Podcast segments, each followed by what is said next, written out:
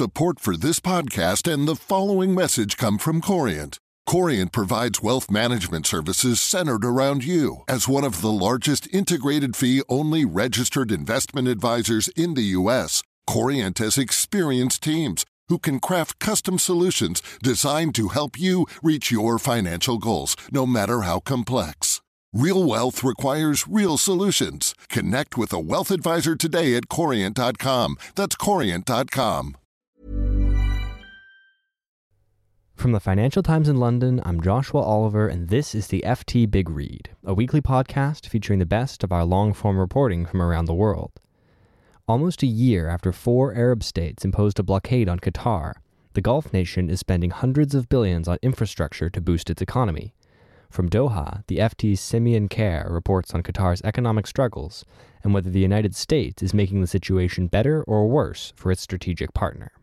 North of Qatar's capital, the new city of Lusail is a maze of empty streets and semi completed towers. Dozens of cranes loom over construction sites. Signs indicate directions to the sole government building operating in the area, the Economy Ministry.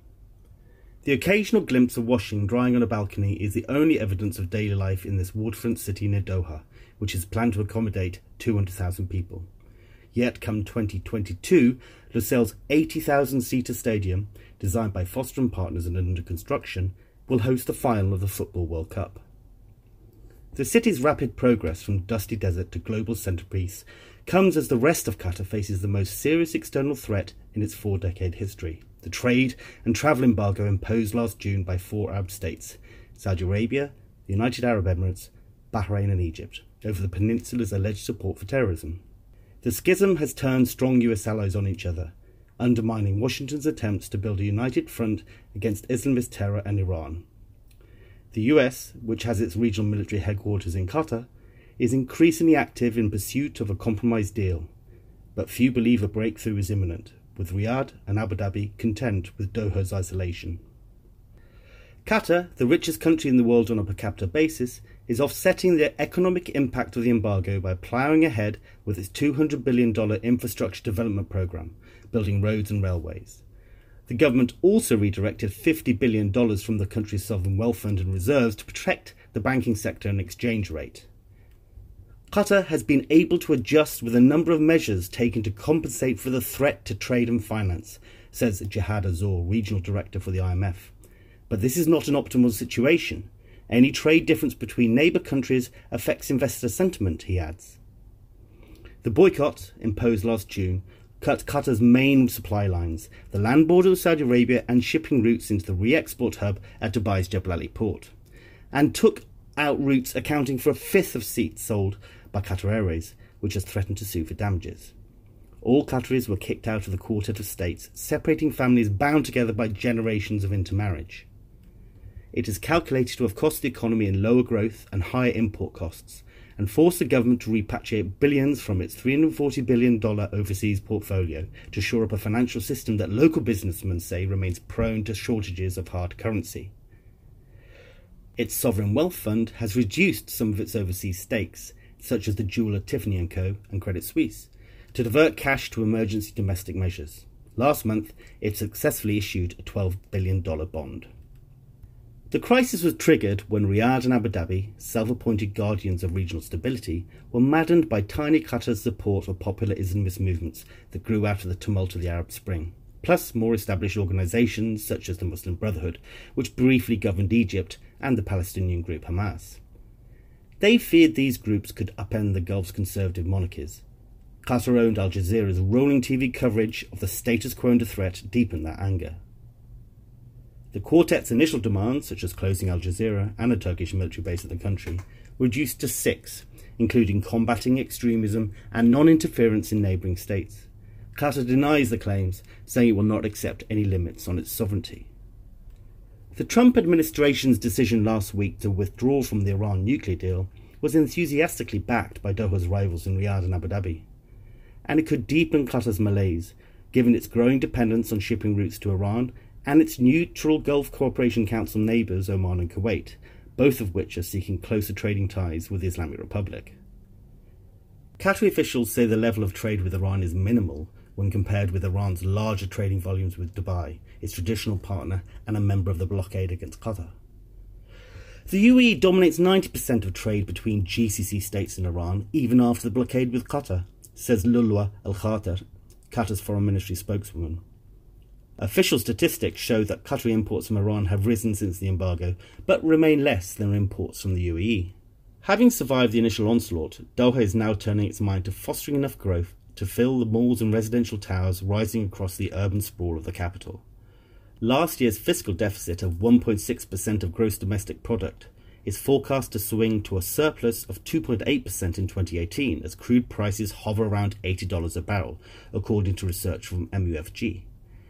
Non oil related growth rates of about 4% this year are better than those enjoyed by its neighbours, but Qatar's domestic economy is a shadow of its former self given average growth of more than 12% between 2000 and 2014, a period when its population shot up from under 600,000 to 2.5 million people. Although offset by the government's infrastructure spending, momentum was already slowing before the embargo, filtering through to the services, retail, and hospitality sectors. Only 15% of this economic hit is because of the blockade, says one Western consultant. The rest is a correction that has always been coming.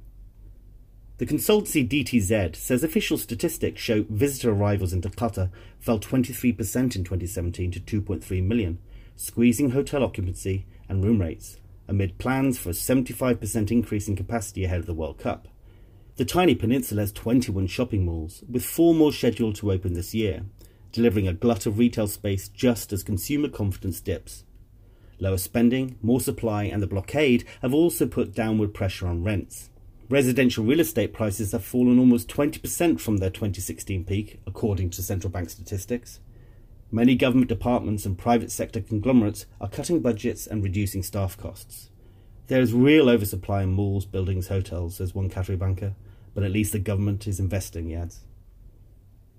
The world's largest exporter of liquefied natural gas is expanding its contracts, with new long term supply deals to Bangladesh and Vietnam, and launching partnerships with the private sector for logistics zones and other infrastructure projects. Regulatory reform is also on the agenda. Qatar is easing restrictions on foreign investment and hoping to lure more tourists by relaxing visa regulations. Ali Sharif Al Ahmadi, the finance minister, says change the law to allow foreigners to buy real estate anywhere in Qatar and proposing that they be allowed to own businesses without a local partner will help the country achieve its vision of becoming an investment destination. Failing to acknowledge any irony in isolated Qatar seeking to become a business hub, Mr. Ahmadi says the country's airline and its new port will fuel growth. Officials talk about rebranding as Global Qatar and extending its reach beyond traditional trading partners. We are going to be one of the most competitive countries in the region in direct foreign investments, says Mr. Ahmadi. Qatar attracted $774 million of direct investment in 2016, the latest available UN figures show, down on the $1 billion in the previous year and well below the $3.6 billion pre crisis average of 2005 to 2007. Domestically, the nation appears to have united in response to the embargo by wholeheartedly backing the emir, Sheikh Tamim bin Hamad Al Thani. Stenciled images of the ruler adorn almost every building. To the 37 year old leader has become a folk hero. Many expatriates in the country also display his picture, encouraging Qatar to beat the blockade even if one veteran expat winced at the Orwellian nature of national discourse. The blockade unified the whole country, citizens, residents, students, says Haya Al Walid Al Thani, a student at Georgetown University's campus in Doha. Even if this is solved, we won't be visiting these states for years, as we don't trust them. How can we go back? she adds. Qatar has been here before, in 2014, Saudi Arabia, the UAE, and Bahrain withdrew their ambassadors in a rift over the same claims of support for Islamism. Despite a compromise agreement that year, Qatari officials built strategic food stocks in expectation of a day when their neighbours would use sanctions to turn the peninsula into an island. When the embargo was launched, panic buying emptied supermarket shelves, but within hours the stores were resupplied. By Hamad Port, in full operation since December 2016, Qatar has been reshaping supply lines, forging 10 direct routes to countries ranging from Oman and Turkey to India and China. Merchants in Doha's oil market say they could source some goods from these new routes, but many are still relying on transshipping goods from Dubai via neutral Oman, which has triggered price rises. At a national level, Food and transportation inflation spiked in the wake of the embargo, though new supply chains mean it is now easing. The Qatari focus on economic security has revived the unfashionable concept of import substitution, replacing imports with domestically produced goods.